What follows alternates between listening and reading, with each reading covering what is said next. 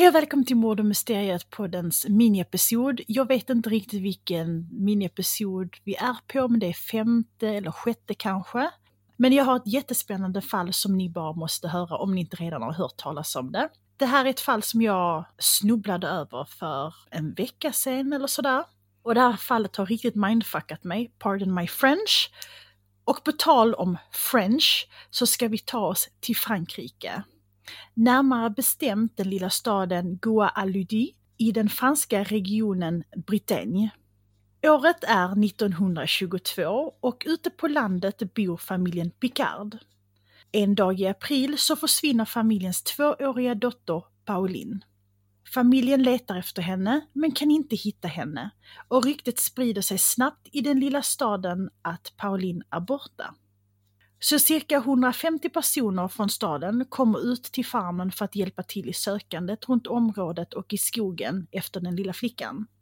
När man har sökt efter Pauline ett bra tag så ger det frivilliga upp sökandet och familjen antar att Pauline har gått iväg in i skogen och fallit offer för något av skogens alla rovdjur. Men cirka en månad efter försvinnandet så knackar polisen på familjens dörr och det berättar att en liten flicka har sett i Chaboy och hon är väldigt lik Pauline. Det sträcker fram en bild till familjen och mamman är övertygad om att det är deras dotter på bilden. Men det är något varken familjen, polisen eller jag förstår. Chaboy ligger cirka 32 mil bort och hur kan en tvååring tagit sig den sträckan och vad gör hon på gatorna i Chaboy? Föräldrarna tar tåget till Chaboy för att hämta hem sin dotter. Men när de ser henne så är de inte längre lika säkra på att det är deras Pauline. Ja, visst, det ser ut som henne till en viss del, men ändå inte. Och hon pratar inte breton, vilket är ett språk eller en dialekt som man pratar i Bretagne, som kommer från det keltiska språket. Den lilla flickan verkar inte känna igen sina föräldrar och hon ser lite mindre ut.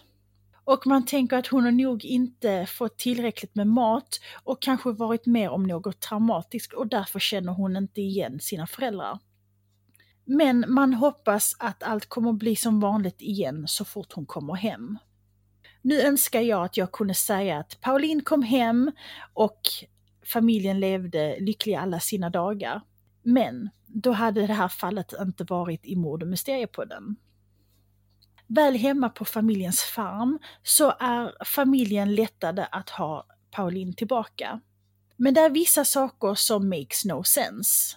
Pauline verkar inte känna igen någon, varken sina föräldrar som jag precis nämnde, eller sina syskon eller några av familjens bekanta.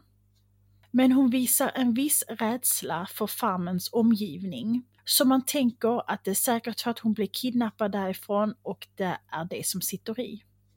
Men efter några veckor så gör en man ett bisarrt fynd. Han är ute och cyklar bara en bit från familjens farm. På hans cykeltur så hittar han en liten flickas kropp. Kroppen saknar både händer, fötter och huvud. Bredvid kroppen så ligger det ett barns kläder fint ihopvikta. Såklart så är det ju svårt att se på kroppen vem den har tillhört då den inte har något huvud. Och även om kroppen hade haft händer och fötter så tror jag inte de hade kunnat identifiera en liten flicka baserat på avtrycken. Men mamman är säker på att kläderna som låg ihopvikta bredvid kroppen är de kläderna som Pauline hade på sig den dagen hon försvann. Men det var inte bara det som hittades på platsen. För bredvid kroppen och kläderna så låg det ett avhugget manshuvud på vissa ställen så står det att det hade delvis ätits av rävar och på andra ställen så står det att det var bara skallen kvar. Och vill ni höra något ännu konstigare?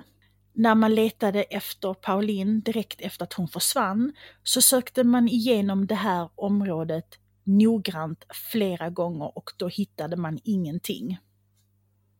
Familjen känner på sig att det är Paulins kropp man har hittat. Och var det så, så förklarar det ju hur Pauline skulle tagit sig till Chaborg, varför flickan inte kände igen sina föräldrar och varför hon inte pratar breton. För att den flickan är inte Pauline. Men nu kommer det nya frågor. Är det verkligen Pauline som har hittats?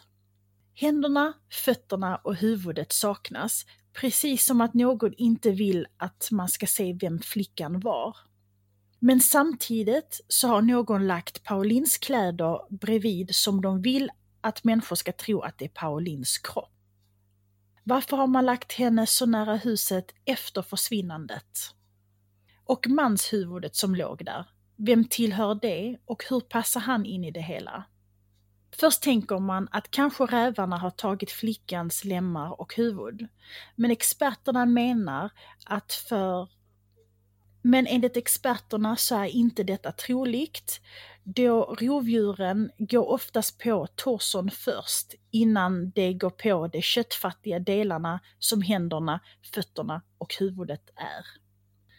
Så om det var så att mannens huvud hade delvis blivit uppäten av rävar så ser det ju inte ut som att flickans kropp har legat där lika länge som mannens huvud. För då hade ju rovdjuren gått på hennes torso först innan de hade börjat äta på mannens huvud då den innehåller mindre kött och mindre fett än en torso gör. Känner ni er lika förvirrade som mig? Då ska jag presentera teorierna. En granne till familjen vid namn Yves Martin ska ha kommit förbi familjens farm och fått syn på den lilla flickan från Chaborg då. Och han har frågat föräldrarna om det är Pauline. När föräldrarna har sagt ja, det är Pauline, så har han sagt Gud förlåt mig, jag är skyldig och sen sprang han iväg. Många säger att Uwe hade en hjärnskada sen innan och han brukade säga konstiga saker. En kort tid efter den här händelsen så blev han inlagd på ett mentalsjukhus där han spenderade resten av sitt liv. En annan teori är att pappan var en våldsam man och under ett raseriutbrott så råkade han ha ihjäl Pauline. Och resten av familjen sa att hon hade försvunnit för att pappan inte skulle få problem. Vissa tror att Uwe hade sett pappan slå ihjäl Pauline och han blev förskräckt när han såg att hon då inte var död. Och det var därför han sa det han sa. En annan teori är en teori som många i staden trodde på och fortfarande tror på, så det har blivit lite av en legend i staden. Men polisen har aldrig trott på den här teorin. Men då tror man att ett rikt par hade en dotter som dog men att de skulle ärva pengar om de hade ett barn. Men i och med deras barn dog så var de tvungna att hitta ett annat barn och då åkte de runt för att leta efter en flicka i liknande ålder och liknande utseende. Och de hittade Pauline. De tog henne med sig och sedan så la de sitt eget barn och Paulins gamla kläder nära huset så det skulle hittas och så de skulle sluta att leta efter den riktiga Pauline. Och så har vi den fjärde teorin. Och det är att flickan från Chabourg verkligen var Pauline. När kroppen och kläderna hittas så känner familjen på sig att det är Paulines kropp. Så de ordnar med en begravning och begraver den döda flickan. Sen åker de tillbaka till Chabourg och lämnar över den lilla flickan till ett barnhem. Men innan man lämnar över henne till barnhemmet så ger man henne namnet Marie-Louise Pauline. Och sen sägs det att efter ett par månader på barnhemmet så började flickan prata breton och hon kunde namnge alla sina syskon och pratade om familjens hus. Tyvärr så dör Tyvärr så, tyvärr så dör Tyvärr så dör Marie-Louise Pauline två år senare av mässlingen. Var den lilla flickan från Chaboy verkligen Pauline? Vilken teori tror ni på? Jag hoppas ni tyckte det här fallet var intressant. Och om ni sitter nu och tänker, jag vill jättegärna se bilder på Pauline eller jag vill se bilder från ett fall från tre avsnitt sen, så gå gärna in på mord mysteriepodden på Instagram eller Mord och Mysteriepodden på Facebook så ser ni bilder från alla fallen där. Och ni får jättegärna följa podden där också.